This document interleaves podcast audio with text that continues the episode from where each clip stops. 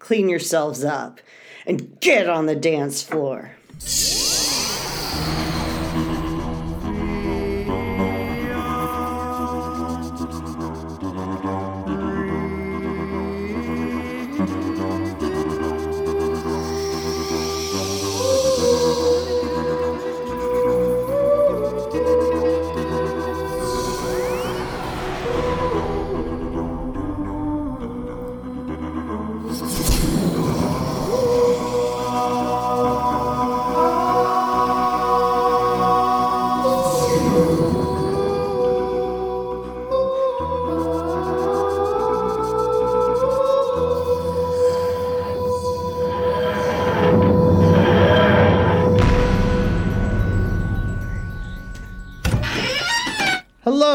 Welcome to the Whovian Review. I'm Michael. I'm Shelby. I'm Jeremy. I'm sorry. I'm Carl. Colin. Uh. Good lord. Wait, what? Did you stop it? No. Oh, it's still going. Yeah, this is the podcast, Michael. This is, this is how we No. do it. This I is how mean, we do it. We're still You think going. there's some music? No, no, no, it looked like moving it magic paused. No, I just moved the mouse. Michael, I- are you I know. tired or anything? Do you need some No, I'm totally fine. You're the one that's always tired. Don't go, go don't even go there. Any rate, tonight we are going to be talking about the Celestial Toymaker. And of course, the Celestial Toymaker, being a classic William Hartnell story, has some significance. But what is that significance, Shelby? I can't wait to see Neil Patrick Harris in this role after watching this. Oh my gosh, what a, a point in time! Like, I, and and it, as reference, like it, it seems like maybe this isn't the first Doctor's you know i interaction with the Celestial Toymaker, Yeah. but it's certainly the first Doctor. And do we see him in between now and when we expect to see him on screen? We were in sup- the next month or so. We were supposed to see him in season twenty, the season twenty three, but because they canceled, uh, see, Give us the more original context on season 23. 20 I'll get there because they originally canceled season twenty three, which was Colin Baker's Okay. second season. Um, they ended up going with Trial of a Time Lord instead of the original season twenty three. Now, the Celestial Toymaker, mi- in the guise of Michael Gough, who was the original one, was a, was set to come back at that point. Now, we unfortunately weren't able to watch all of the Celestial Toymaker in its original form because, unfortunately, in the 1970s, the BBC decided to trash all their black and white stuff because it took up too much room. So instead, they either, um, uh, like I said, trashed their reel to reels because it was just too much, or they taped over them because at that point, film was expensive. The unfortunate thing is that they've lost so much television uh, throughout the years as a result of this massive junking that they did. Um, and originally, 256 episodes of Doctor Who were lost.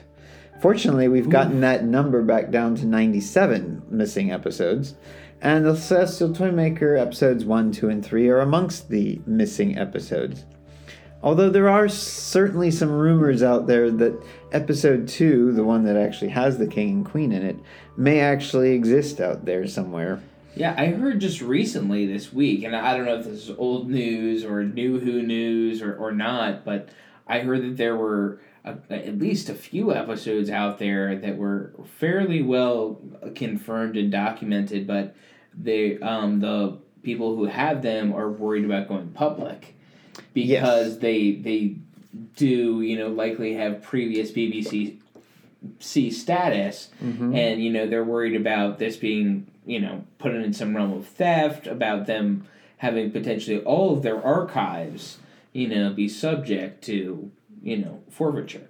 And As two and so the if two the BBC could just come out with a statement and say, Uh, that's the like, thing, we it- it seems promise like- not to prosecute. It sounds like a lot of parties are calling for amnesty. Okay, you know, on, in th- on defense this of- particular well- issue and thing. Yeah, in defense of the BBC, though, you can't just take a blanket statement and say that because that could open the door for people to actually exploit things that they have that they shouldn't.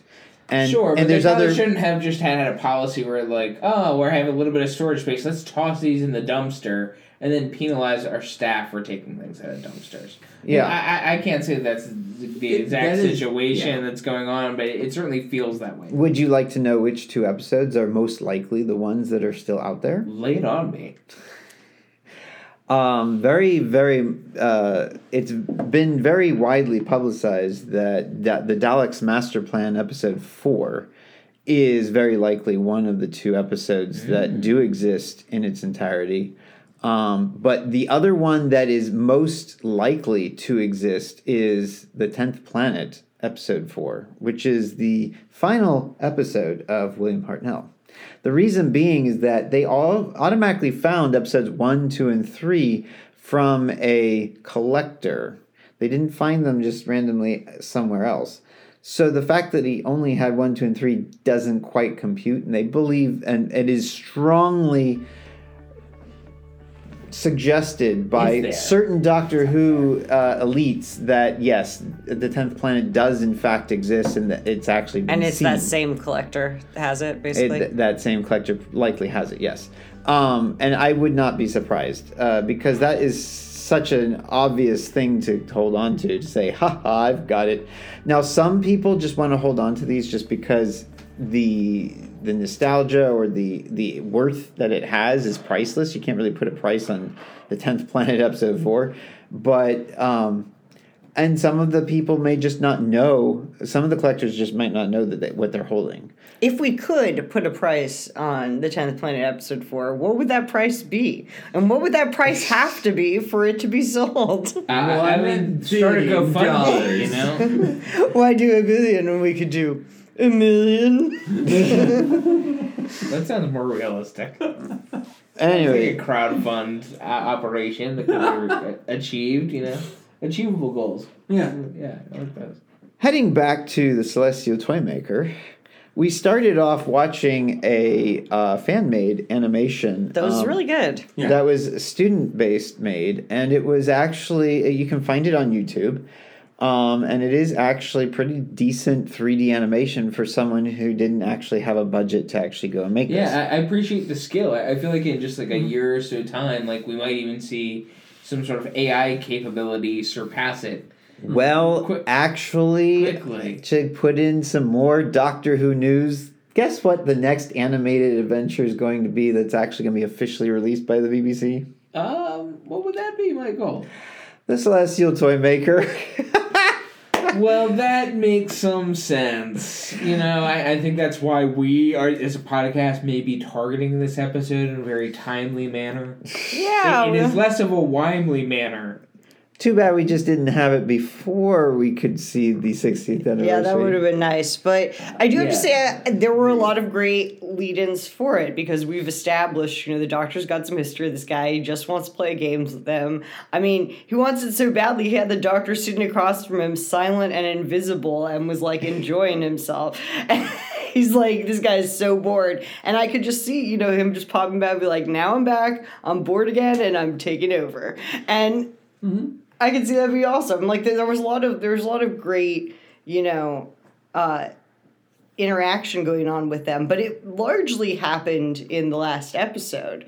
I felt like most of the time it was very unclear, you know, what sort of relationship, if any, the Doctor had with this guy, and Yeah. you know, it was like a lot of character development right at the end. I, I felt that, that that the the one thing that this kind of brought up was the idea that you know this first Doctor's life was a very long lived one, and they had obviously met before. That was about all I really got. Mm-hmm. But uh, I would say with how thick they laid on that they were going to meet again, they they must have originally had- had a plan for much more engagement in it rather than the oh we'll bring him back for this season.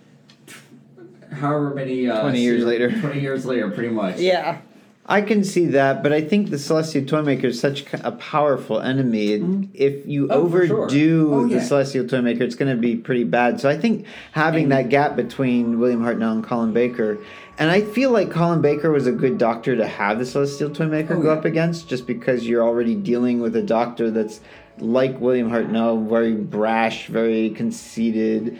And has a lot more, I think, gusto going for him. Plus, he also has that outfit, so that kind of matches up with the Celestial Toymaker's kind of playing cards and clown motif. Just enough mystery. yeah, but I mean, like like. Tom Baker, you know, he went with the black and white guardians, he could have, you know, done stuff with the celestial toy maker, and that would have played in that whole thing too. Imagine if the Celestial Toymaker teamed up with the Black Guardian. Ooh, that could be fun. All I'm gonna say is that what really happened, we have to just be honest here.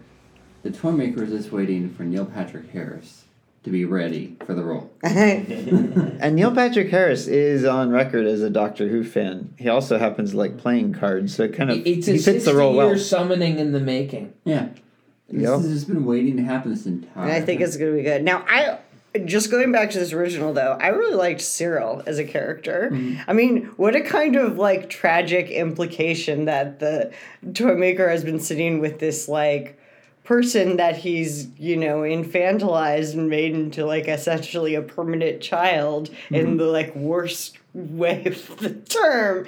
And just like oh man. Yeah, I, like from our perspective too how we saw the first few episodes in, like a, a clearly animated form as we have lost, you know, the, the true original. yeah And parts it- two and three It, were wasn't real always bad. clear, like you know, the serial wasn't meant to be a toy, you know, or Mm. you know, someone like that, the King and Queen of Hearts. Strangely enough, uh, Peter Stephens, who played Cyril, also ends up, ended up being the Knave of Hearts and the Kitchen Boy in this episode. And Campbell Singer, who played the King of Hearts, was also Sergeant Rugg in the third episode, and he played Joey in the first Good episode. for all of them. Bravo. basically, Men- men wear everybody in hats. this was just like taking on multiple roles throughout. It was just basically the same play Yeah. I hear that was more Toymaker. common even, you know, just a decade or two ago from our own time. hmm Yeah, I just I, I find it interesting though. It, it may have just been because the toy maker has the same to- toys that he plays with, so he just repurposes them. I guess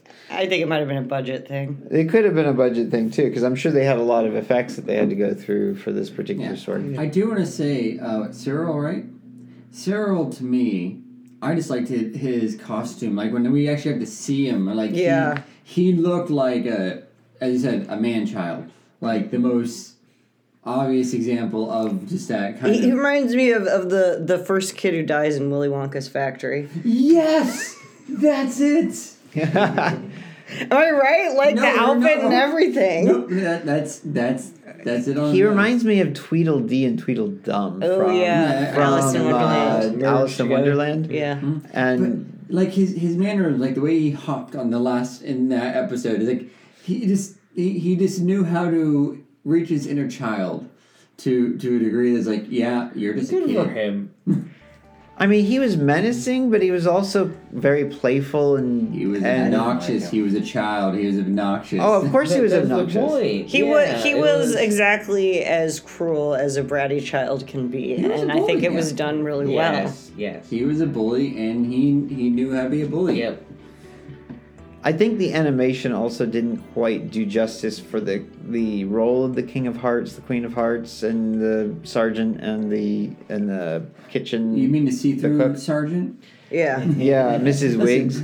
I, I'm not going to argue on fan-made work because Oh no, Or- I'm glad we have something to represent. A represent plus for it. Fanimation. Yeah. Yeah. Yeah. animation again. The the only problem is that it was it was very difficult to follow the story during that time for parts of it. For And- me, the problem on those, and this is something you have to be aware of. I recommend headphones and try and really control that volume because some of the audio is a lot more muffled, especially on those two and three. Um, I could not always make out any of the words that were really coming out. I just knew people were talking. I think in, in episode one, even like the one toy, The one clown, the yeah. girl clown. yeah, you could barely even. I think It was one of- easier to understand the one who didn't talk. Yeah, they probably couldn't use the original BBC audio just because that's copyright. I feel like they should have definitely used subtitles though, like put in subtitles. It would have been helpful. that would have been so helpful. But again, just having you know the animation at all was And was real cool. And another thing we have to remember we cannot be criticizing fans trying to do something with their one as one as the first episode put it this is trying to be a portfolio piece of look i can do work Yes. so Yes. Of course, we can criticize fans, but can't we probably why we want to. Yeah. Yeah. Well, all right, but animation problems aside, this was a really cool concept. This was, I think, one of the coolest destinations mm-hmm. that you know we see the, the Doctor brings people to of you know this entire universe that's built by this you know insane dude who's obsessed with toys and just basically I mean, I don't, I couldn't tell. Like at the end, they seemed to suggest he was bringing things to life, but I kind of thought that it was like everyone who lost the games what I was got turned into these like cards and stuff. What, what was the? I think it's a combination of both. Okay. Yeah, I think we're, we're, we're seeing that, you know, the extent of his power is, is more vast than we thought it was even before. Gotcha. I- Um, I would also say, say that there is there my was take on only one other story, I think, in Doctor Who's history, especially the classic era, that actually deals with this kind of surreal concept, and that would be the Mind Robber from Patrick Troughton's era. Yeah, that one actually. I think I might have seen a little bit of this story, but I got confused because I got it mixed up with that one. yeah, and it deals with storybooks and it deals with uh, storybook characters coming to life. And, being kind of like and being small. manipulated yeah being manipulated by a storyteller and that it, the concept's similar but not but obviously it's a bit different but it's got a lot of similarities with this particular story and i don't think they really went this surreal or this like magical i guess you could call it un, until maybe more like the matt smith era and so it's kind of a, a unique episode in that or a unique story i should say in that in that way Yeah, I think once you tap into the power of infinity, when you know with Doctor Who that's on the table, then I think you can really you know throw power scales out the window. There's so many different potentials, especially as we see the Doctor just in his own realm, um, you know, again and again, you know, surpassing seemingly insurmountable obstacles again and again with just his intellect. You think with the experience of immortality um, on the plane of Doctor Who, there's not much that you can't do. True. Although, you know, the doctor was saying, oh man, he's immortal. He's been around for thousands of years. Like, now, you know, with the retconning and the doctor being older and everything, like, we know the doctor is like way older than that. So, you know, Yeah, but the Doctor was still amazed, you know, at that time scale nonetheless. When honestly, from what we know now, he shouldn't have been amazed in the first place. So uh, whether it's his words, I trust more his impression of the time scale. And when it, mm, he may have said thousands, but how many thousands was he really thinking in true, true. Um, at the same time frame. So. Well, yeah, but I mean, you know, they could bring in that, you know, if we're if we're we actually really are truly committing to this whole Doctor's been alive for for first Doctor thing, then you know the Right. Celestial Toymaker feasibly could have met the Doctor before the Doctor remembers too. Yeah, again and again. Hmm. The the timeless child will be addressed in the second episode of the 60th anniversary specials. That is the one we know very little about because nothing has been released on it. Please save us, Russell T Davies. Um, I don't think Russell. Well, Russell T Davies has already been on record saying he's not going to retcon anything. He's going to allow the writing to stay in place, but whether he whether he changes it up or or Connects fixes things or maybe allows the celestial toymaker to have been involved with Maybe it in some way just a little more context. Maybe this whole think? thing has been a Celestial Toymaker creation, and the Doctor breaks out of it, and then it's like, ah, surprise. Maybe this will just be a, a brief, you know, moment in time, and then we won't see the Celestial Toymaker again until the 120th anniversary of Doctor Who. This could just all be that time is like a big Ouroboros slip and it just repeats and repeats. So Gallifrey still exists in in that little pocket universe for all we know. I mean, you could retcon a lot with the Celestial Toymaker playing Yeah. games with the Doctor, You but could. the only problem with that is that it does negate pretty much the plots that have come before, and it kind of goes against his own statement of "I'm not going to retcon." Well, but I mean, that's not, you know, yeah, I mean, I guess you're right, but still. It's like saying in this particular one instance, I am backing the, the retconning and Well, a lot of people this. would back it, but I think it's kind of the same thing as if you had the doctor wake up from a dream and he never had a 13th incarnation. He was never a woman. Well, I wasn't That's- thinking going No, that no, I know, back. I know, I know, but I'm just saying that's that's a that's what some people have suggested, and I'm just like that just seems a little bit cruel. Um, I think that would make no sense, but at the same time, I could see why the master would lie. I would I could see why the celestial toy maker could come in as a a reason for some of this, some of it, to not be correct. Uh, I don't think negating the wonderful Jo Martin's uh, fugitive doctor would be all that great though, because and I'm okay with her being before William Hartnell.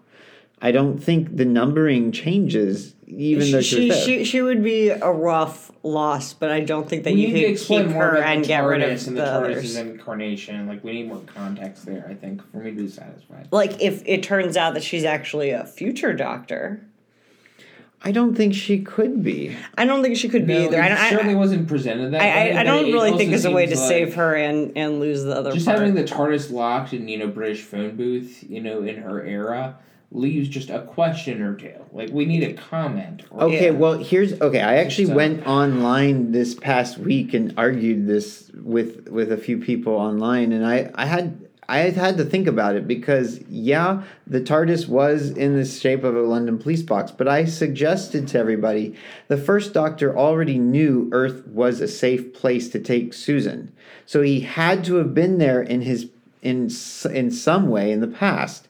And it's very feasible that a previous incarnation could have been on Earth. And gone to London in 1963 and transformed into a police box like that, and then been like, "This is the right place to take my granddaughter," even though I disagree with the quality of the schools and the people and the everything. But No, no, also, I, I totally agree that you know it's totally plausible there'd be knowledge of that booth. But they have to say But the it. tar- what, TARDIS- what that booth means, you know, for the TARDIS to take that form. But the next time we see that TARDIS in the form, it, it's in the ground and it's not in that context. there's And two it doesn't other. seem like it needs to be stuck in that context.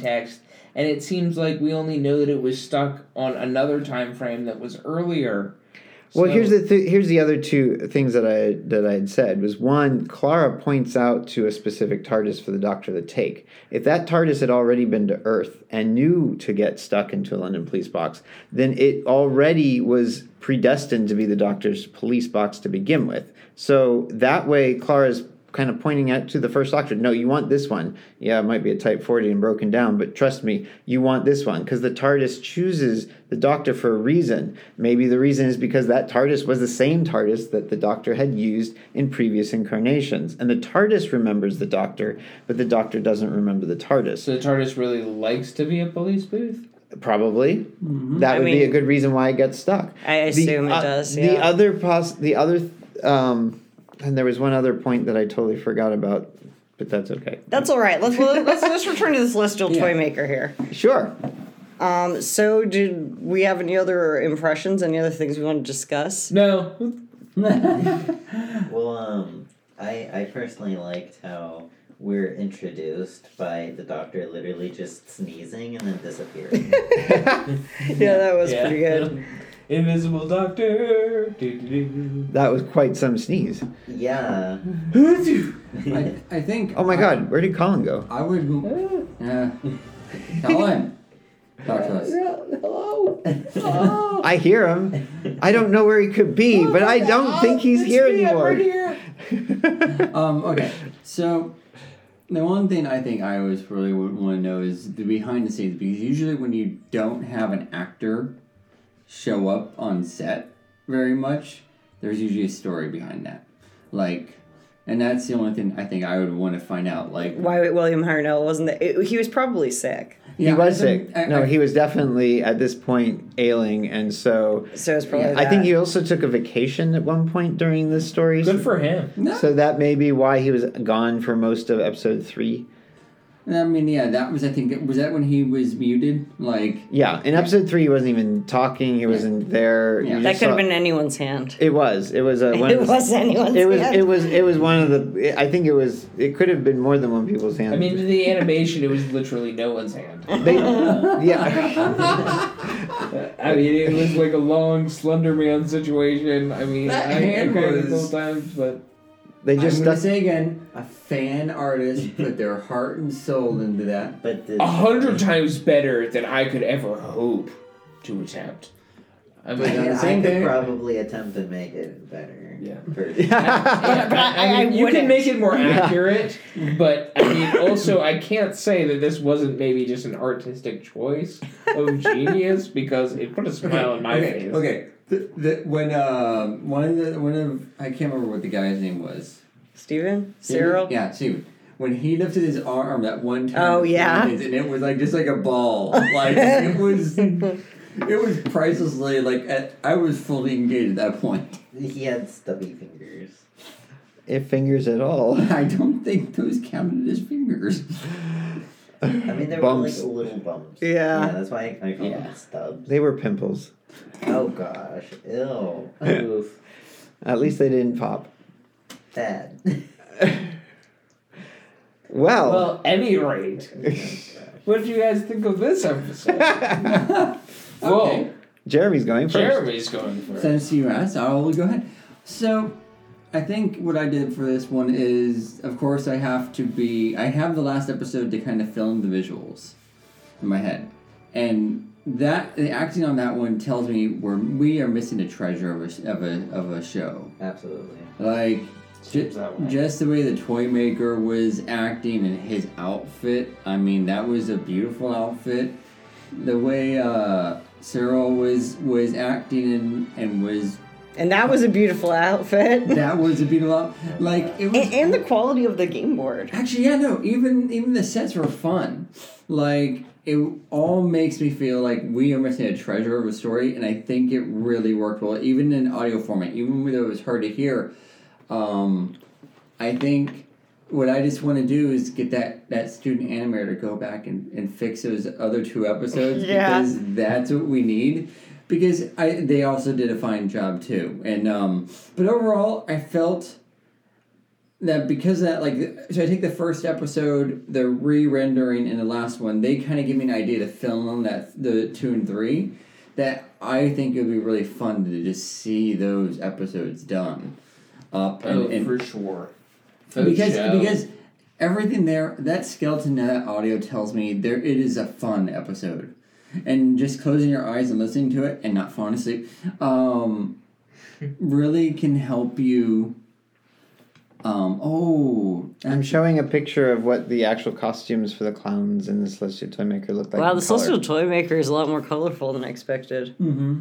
oh yeah, the color helps a lot. Sorry for interrupting, Jeremy. Go ahead. So the point is is that it is a real there, there's a lot to like about this, and I'm gonna say when you get to see the re what you said a reanimation of this one coming out soon, um, I think it's gonna be a special moment to have that and to be able to watch that. And I, I recommend everyone to watch it at that point especially. I imagine they're gonna get the audio fixed, and it will be a lot of fun to watch. So your rating? My rating will be an 8 out of 10 right now, with, with the possibility of even going higher in the future one. Wow. And that is, and and really, I'm, I, now you're gonna say, well, why wouldn't you rate it lower because of the animation of, of the stuff in the middle? Because there's a lot of love in this story to even have some people being able to do that. For, for nothing, just peanuts, really. I'll go next. Um, okay. We're all out of order now. Yeah, I. Uh, so yeah, I, I- to Jeremy's point, you know, I am trying to think like not about the the terrible animated version that that we saw for the middle two, but for the story itself, it was good. Although I. You know, and there was a lot in this to love. The acting was good, the sets, the you know, all, all of it was. But you know, there were parts of it that were very slow, like you know, the doctor's hand, you know, playing this game, and then the celestial toy being like, "You're too slow, faster. Let's skip ahead." And it's, you know, it, like, and that part of the plot I felt like was a little bit weak because it was like, "What are you doing? You're making him play like, frankly, a relatively easy game eh, that you know he has to play super slow in order to win, and." you know, but he's not even using that time to like talk to him and, you know, so, so that, that part seemed a little bit like, and, you know, there, there were just some, like the riddles themselves were largely like, terrible riddles. but uh, by and large, I loved, you know, the concept of it and, you know, a lot of, you know, the characters and the caricatures that went in this one. So, you know, um, I'm gonna go with a seven point five on this. I, I liked it a lot, but it was a little a little slow for me.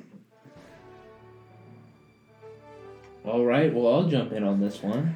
Um, so this was an interesting episode. I think it had decent ideas, and I really love the grandiosity of the Celestial Toymaker himself. You know, uh, very, you know, you, you put him on the infinite time scale. That makes things very interesting. Um, but at the same time, I don't think this was in- interesting enough to revisit for, you know, 20, 30, 40, 60 some years. um, so I, I don't think this was by any means fabulous. And maybe, and granted, we're missing a lot. You know, I, I did see a lot of richness in that last episode, so maybe the special effects are really strong. Maybe the acting was consistently very high, um, really would have drawn me into this episode more, but I really feel like this is kind of a weak plot from what I've seen. Um, I couldn't really get drawn into it very much. Um, I don't feel like this has a high replay value in my mind. I did see some um, screenshots, especially that you just showed me, of you know the King and the Queen of Hearts in beautiful attire. I mean, this could, you know, in color remastered, be you know something really spectacular. But for me, as as, as I've seen it, and honestly, I, I feel a little generous based on um, you know some of the animations that we have seen and you know what I've been hindered with you know to to watch the whole thing uh, it, it's gonna get a six out of ten Carl? Um, not a whole lot of words are coming to mind, but um, I definitely liked the um, characters, especially the two clowns. Um, there was a bit of a horror aspect in that scene too, because like you could potentially, and like in other scenes too, like you could potentially die in a lot of these games. So I feel like something, some like horror could like be like come from that. Um, It's like a precursor to Saw. yeah, kind of. Yeah. Wow, that one dark. I mean, I personally enjoy the Saw movie. So. Oh no, I I don't. I'm not disagreeing there. yeah, I mean it's they're the fact not, we're going not there. dark you know um, Circle of Life is is beautiful but dark I mean, yeah. Um, I don't know what I'd rate it. Honestly, probably neutral. Neutral five. Okay. Celestial Toymaker is one of those that's very hard for me to judge because too much of it relies on the visual aspect of it. And since we Yeah. don't have a visual representation of everything, um, I it's very difficult to know exactly the direction that they were going in for especially episodes one through three. Um, it could be a, it could have been very dark and horror esque, but it could have also just been kind of cheesy and and looked kind of like 1960s Doctor Who. I would have loved the horror. Definitely. Yeah. Um, I think that this could have d- been done well. I mean, the the lighting for the first uh, animation that we saw was actually quite good and very dark, Uh huh. and I think that's what made it so much better than if we had probably actually seen the original version. But I just don't know. I, I, I haven't seen the original version, so I can't judge it. Um, with that said, I think the storyline is reasonable. Um, I do think the riddles are are okay. They're not like spectacular or anything, but they they serve their purpose. Um, I think the characters were intriguing, um, although played by the same three actors throughout the whole story. Um, but it's just, I th- I think it would have been better a if we had a better soundtrack to know exactly what was being said, especially by the one female clown that we could hear only a high pitched screech through the whole thing. Um, and probably understand the games a little bit better be, based on the movements of the actual actors because I think that would have given us a little bit better representation of what actually was going on. And I think we would have had a better idea of things. The music was a little bit weird in this story. It didn't quite fit the whole Celestial Toymaker thing, in my opinion, just because it felt too clunky. I don't Um, remember the music. yeah, it wasn't that memorable, but it was also very kind of industrial sounding, and I felt like it would have been better to have more like clown-like music or Definitely. regal royal music to to boot, and that would have made it a lot better. Um, I'm probably going to give this also a six out of ten. Um, based on what I've seen thus far, I might be willing to give it a little bit more of one if I had seen the original one, just because it is very inventive and there's so much creativity behind this story.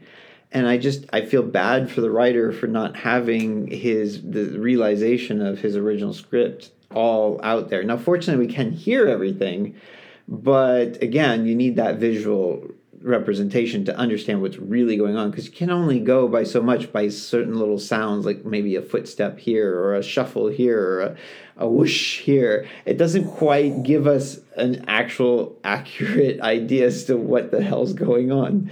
So hopefully they can with the animated version go back to the original scripts and and redo it in a more logical way.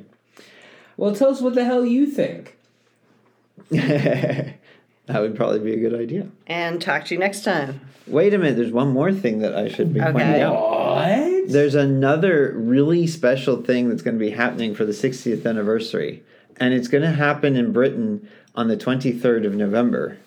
And they are going to release a 75 minute colorized version of the original Dalek story. They've already released some pictures online. I tell you guys, go out and look at those pictures. It is stunningly beautiful um, what they did in terms of recolorizing the story.